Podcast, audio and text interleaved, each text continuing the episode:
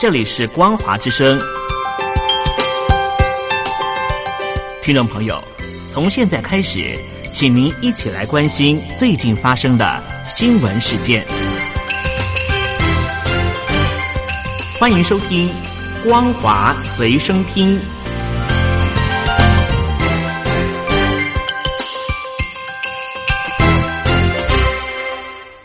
的听众朋友，大家好，欢迎收听光华随身听，我是黄轩。今天是中华民国一百零九年二月十七号，星期一，带听众朋友来关心重要的新闻。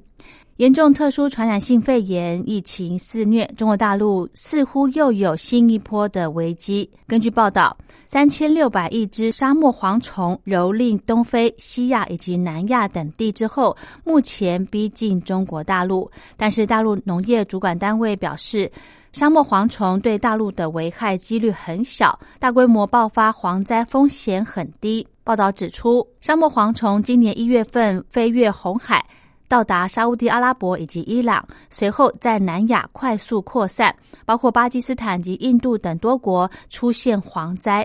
联合国农粮组织也发布警告，但是大陆专家却推测，沙漠蝗虫分布在云南以及西藏，大多随季风飞入大陆。一旦印度无法控制蝗灾，东南亚国家才可能受到波及。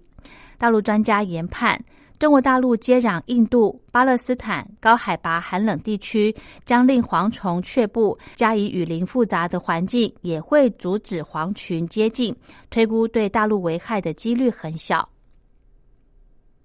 中国大陆官方再祭出管制新措施，严重特殊传染性肺炎疫情恐怕更不乐观。除了人民银行声称因重视公众使用现金的安全卫生问题，已经要求疫情重点地区回笼现金消毒，并存放十四天以上再投放。大陆国务院也决定今天开始至疫情防控工作结束，全境收费公路免收车辆通行费。其中，联网收费高速公路以车辆驶离出口收费车道的时间为准；开放式收费的高速公路和普通收费公路，则是以车辆通过收费站收费车道的时间为准。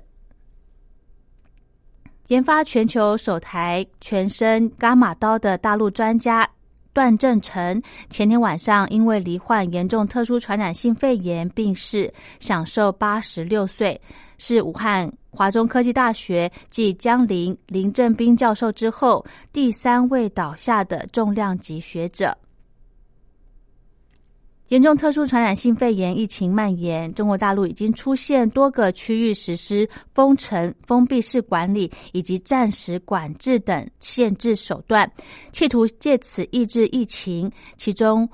湖北省荆州市。也宣布，从昨天下午两点开始，各辖区除了预留应急通道之外，一律实行全封闭管理。根据德国联邦移民以及难民局的统计，二零一九年有将近千名的中国大陆的人民在德国申请庇护，人数是二零一八年的两倍之多。其中维吾尔人更是激增，显示中国大陆的异议分子和少数民族的处境明显的恶化。美国卫生官员向《华盛顿邮报》表示，已经知道有四十四名的“钻石公主号”美籍乘客感染武汉肺炎。同时，美国疾病管制及预防中心推文强调，非必要勿前往中国大陆的禁令，但不包含港澳台。因为担心致命的武汉肺炎疫情。零零七情报员詹姆斯·庞德最新的电影《零零七生死交战》的中国大陆的宣传行已经被迫取消。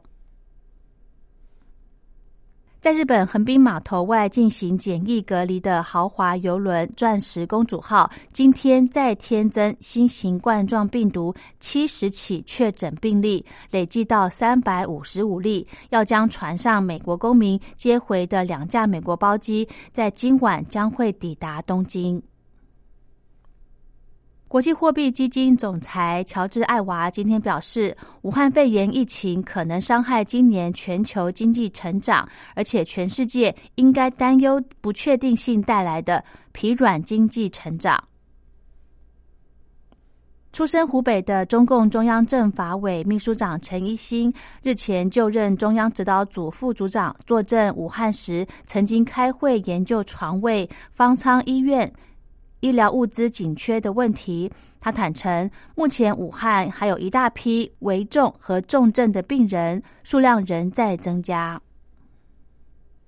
欧洲联盟外交和安全政策高级代表博尔瑞今天表示，欧盟必须培养对影响力的渴望，在出现国际危机时，各成员国必须愿意介入，否则欧盟外交政策有继续停顿下去的风险。根据央视的新闻报道，中国第一、第二个武汉肺炎死亡病例的遗体解剖，分别在今天清晨及晚间在武汉完成，并取得病理样本，随即被送检验。报道说，这个举动能为武汉肺炎患者的临床治疗提供重大的帮助。中国大陆公民运动倡议者日前因呼吁中国国家主席习近平让位而遭到追查的法学博士许志勇，据称已经在十五号晚间在广州被逮捕。当地社区近日因为疫情的清查更严格，许永志因此被捕。武汉肺炎疫情之下，中国大陆的房地产业备受冲击。为了自救，地产集团恒大不但启动了全面实施网上销售，还宣布在二月底之前，全国在售建案成交可享七五折的优惠。中国大陆在今天进入复工的第二周，不同于上周的消极态度，各地采取分区分级的控管和复工原则，也开放原先封锁的高速公路。但是复工同时能否确保防疫，是未来一周的重点。武汉肺炎疫情当头，上海市高级人民法院昨天解释，应依法。采取防疫措施造成合约不能履行者，可认定为不能预见、不能避免、不能克服的不可抗力，当事人可依照影响程度主张免责。中国大陆国家卫健委官员表示，二零一九年冠状病毒疫情截至十五号，武汉、湖北和全国重症病例占确诊病例的比例。都明显下降，这说明疫情防控的效果显现。武汉肺炎的疫情下，中国大陆各城市对人员移送的管制持续加强。南京宣布，即日起，民众搭乘全市公车以及地铁，必须用手机扫描车厢上的二维码登记之后，才能够搭乘。中国大陆湖北省和省会武汉市日前因疫情换帅之后，两地都公布多起对官员和干部工作不利的惩处。其中一位居民因为没有被上报为武汉肺炎疑似病例得不到治疗，因此在家自缢。武汉肺炎核心疫区的湖北省政府昨天发布最新的强化防疫报告，要求所有村组、社区实行二十四小时最严格的封闭式管理，私人车辆也不准上街，到药局买退烧药等，必须要填写身份证字号。北韩最高领导人金正恩在十六号前往平壤锦绣山主持已故领导人金正日的七十八岁冥诞纪念活动。这是金正恩从一月二十五号出席农历春节庆典之后首次的公开露面。好的，以上就是今天的光华随身听，感谢您的收听，我们下次再会。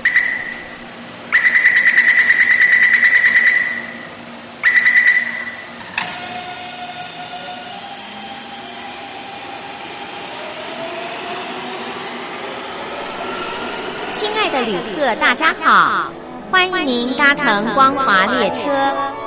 我们中途的停靠点有中波七一一千赫、九八一千赫、八零一千赫。八四六千赫，以及短波九七四五千赫。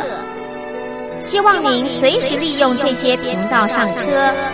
和光华之声的朋友们一起翱翔天际。